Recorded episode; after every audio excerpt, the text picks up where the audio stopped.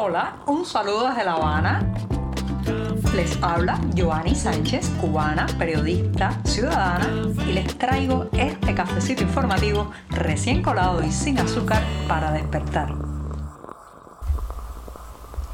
Miércoles y no cualquier miércoles, solsticio de verano en el hemisferio norte. Se supone que este 21 de junio de 2023 viviremos el día más largo, o sea, tendremos luz solar por más tiempo, lo cual no sé si es una buena noticia en medio del intenso calor, las altísimas temperaturas que estamos viviendo aquí en la capital cubana y en el resto de la isla. Yo, eso sí, estoy con mi café recién servido, todavía caliente y sin azúcar, para darme el primer sorbito de este día bisagra de esta jornada puente. Así que voy con este buchito mañanero.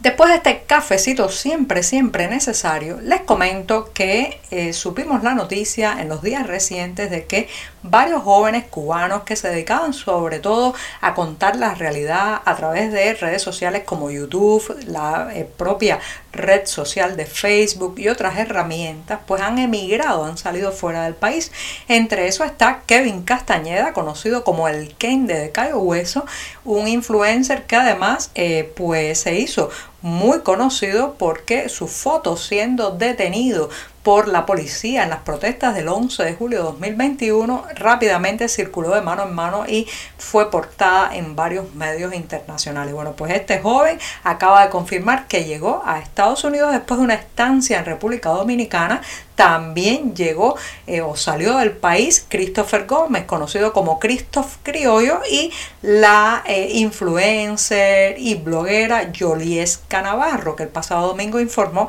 que había partido de la isla rumbo Trinidad y Tobago, que como saben, eh, como los cubanos no necesitamos visa para ese país se ha convertido en un trampolín, en una puerta de salida para muchos que quieren escapar de Cuba. Esto es una buena noticia en lo personal para ellos porque claro, son gente joven con un futuro por delante que se merecen otras oportunidades, pero también plantea un reto, cómo seguir con la labor de narrar Cuba desde fuera de Cuba. Esto, señoras y señores, es una gran pregunta que me hacen incluso colegas periodistas que han emigrado recientemente puede ser a España, también a Estados Unidos u otras latitudes, y que se enfrentan a eh, la interrogante de cómo mantener su labor informativa eh, acerca de un país al, que ya no viven, sobre el que ya no están tan en contacto, que no tienen esa, digamos, conexión con la cotidianidad y la realidad. Esto realmente es una pregunta que no tiene una respuesta única. Las redes sociales ahora mismo ayudan a poder mantener esa interacción, esa fluidez de la información desde dentro de la isla, pero claro está, señoras y señores, el contacto físico, eh, digamos, el color local se pierde mucho en la distancia. Eso no es un secreto para nadie y por eso también pues se apela muchas veces cuando ya se está fuera de Cuba eh, más a la información que sale a través de estas redes sociales, más al comentario en la distancia, más a lo que se cree desde fuera o se supone, pero se pierde mucho de esa pincelada de la realidad, de eso, de ese estar en contacto con la gente, escucharla hablar en una parada de ómnibus, eh, pues saber lo que se comenta con más frecuencia en las colas para comprar alimentos y cuáles son las grandes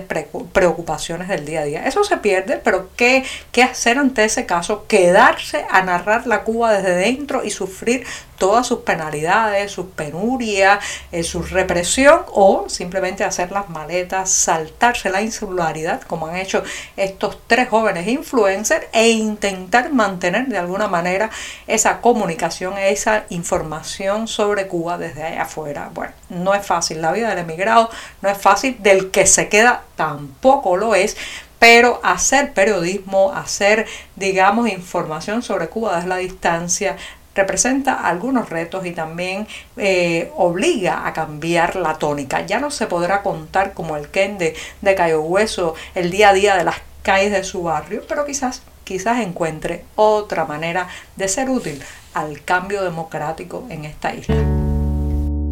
Cuando un régimen autoritario y controlador de cada resquicio de la vida ciudadana emprende una flexibilización, pues mayoritariamente detrás de esa medida que aparentemente es aperturista, que allana el camino para, digamos, ciertos eh, manejos sociales, bueno, pues detrás de esa medida casi siempre está el desespero, la conveniencia y la urgencia de, digamos, solucionar un problema inmediato. Tal parece el motivo por el que las autoridades cubanas extendieron por cuarta vez consecutiva en menos de dos años y hasta el próximo 31 de diciembre la norma que permite a los viajeros que arriben a esta isla traer alimentos, útiles de aseo y medicamentos sin límites ni aranceles. Además, en esta ocasión han agregado una flexibilización que se extiende a los insumos médicos como aditamentos o equipos. Esto ya lo habíamos visto, reitero, en los últimos dos años que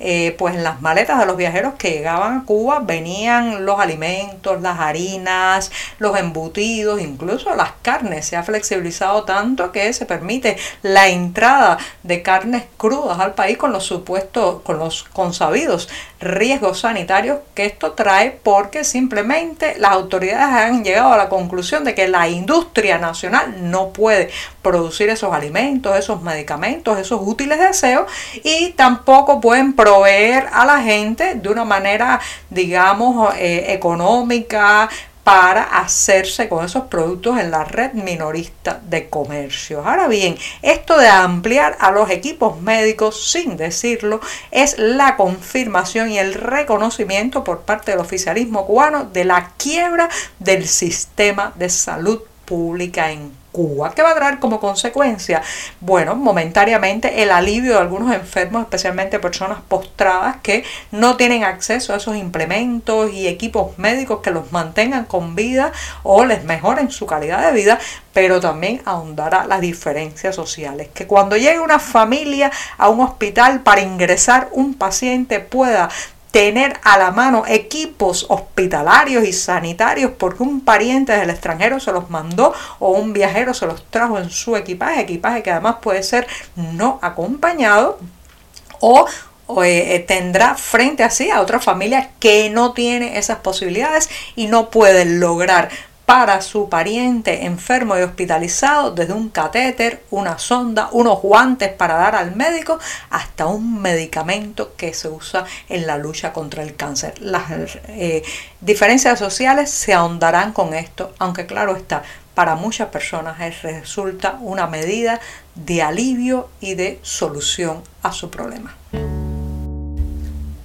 He comentado en varias ocasiones en este programa el proceso de descapitalización profesional que está sufriendo Cuba debido a la emigración, al éxodo constante de sus hijos más capacitados, más preparados, con títulos universitarios, muchos de ellos, y con una especialización profesional. Y todo eso se siente en los estamentos del empleo estatal. Sí, la falta de personal en Cuba llega a puestos de trabajo que incluso han tenido que ser abordados por la prensa oficial que normalmente tiende a, digamos, escamotear, minimizar o silenciar estos temas álgidos, complicados y negativos de la realidad cubana, pues ha tenido que advertir que no solamente faltan brazos en los empleos que de manera tradicional y regular eran difíciles de llenar, como los que tienen que ver con la recogida de basura, comunales, también pues temas que están relacionados con la construcción, sino que además falta personal eh, especializado como ingenieros, contables y también médicos. He comentado aquí cómo los hospitales se van quedando sin personal sanitario y ahora mismo un reportaje publicado recientemente en la prensa oficial que aborda la situación de la provincia de Pinar del Río, la más occidental de las provincias cubanas, pues no deja de reconocer que hay más de 282 empleos vacantes algo que consideran una cifra sin precedentes en el sector estatal de esa provincia. Ahí, ahí falta el ingeniero que debía mejorar la situación hidráulica de Pinal del Río, ahí falta el arquitecto que iba a proyectar una nueva vivienda, allí falta el cirujano que le iba a salvar la vida a un cubano en un salón de operaciones.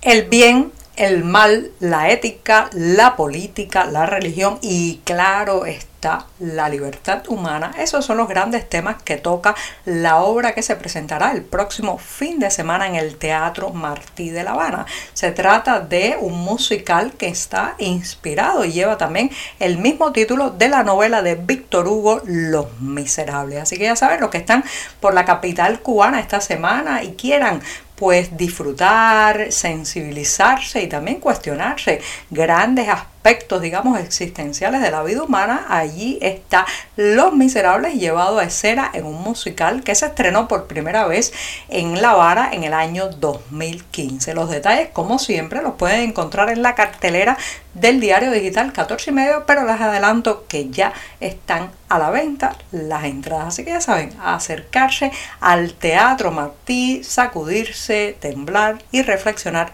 con Los Miserables, una versión de la novela de Víctor Hugo. Muchas gracias y hasta mañana jueves.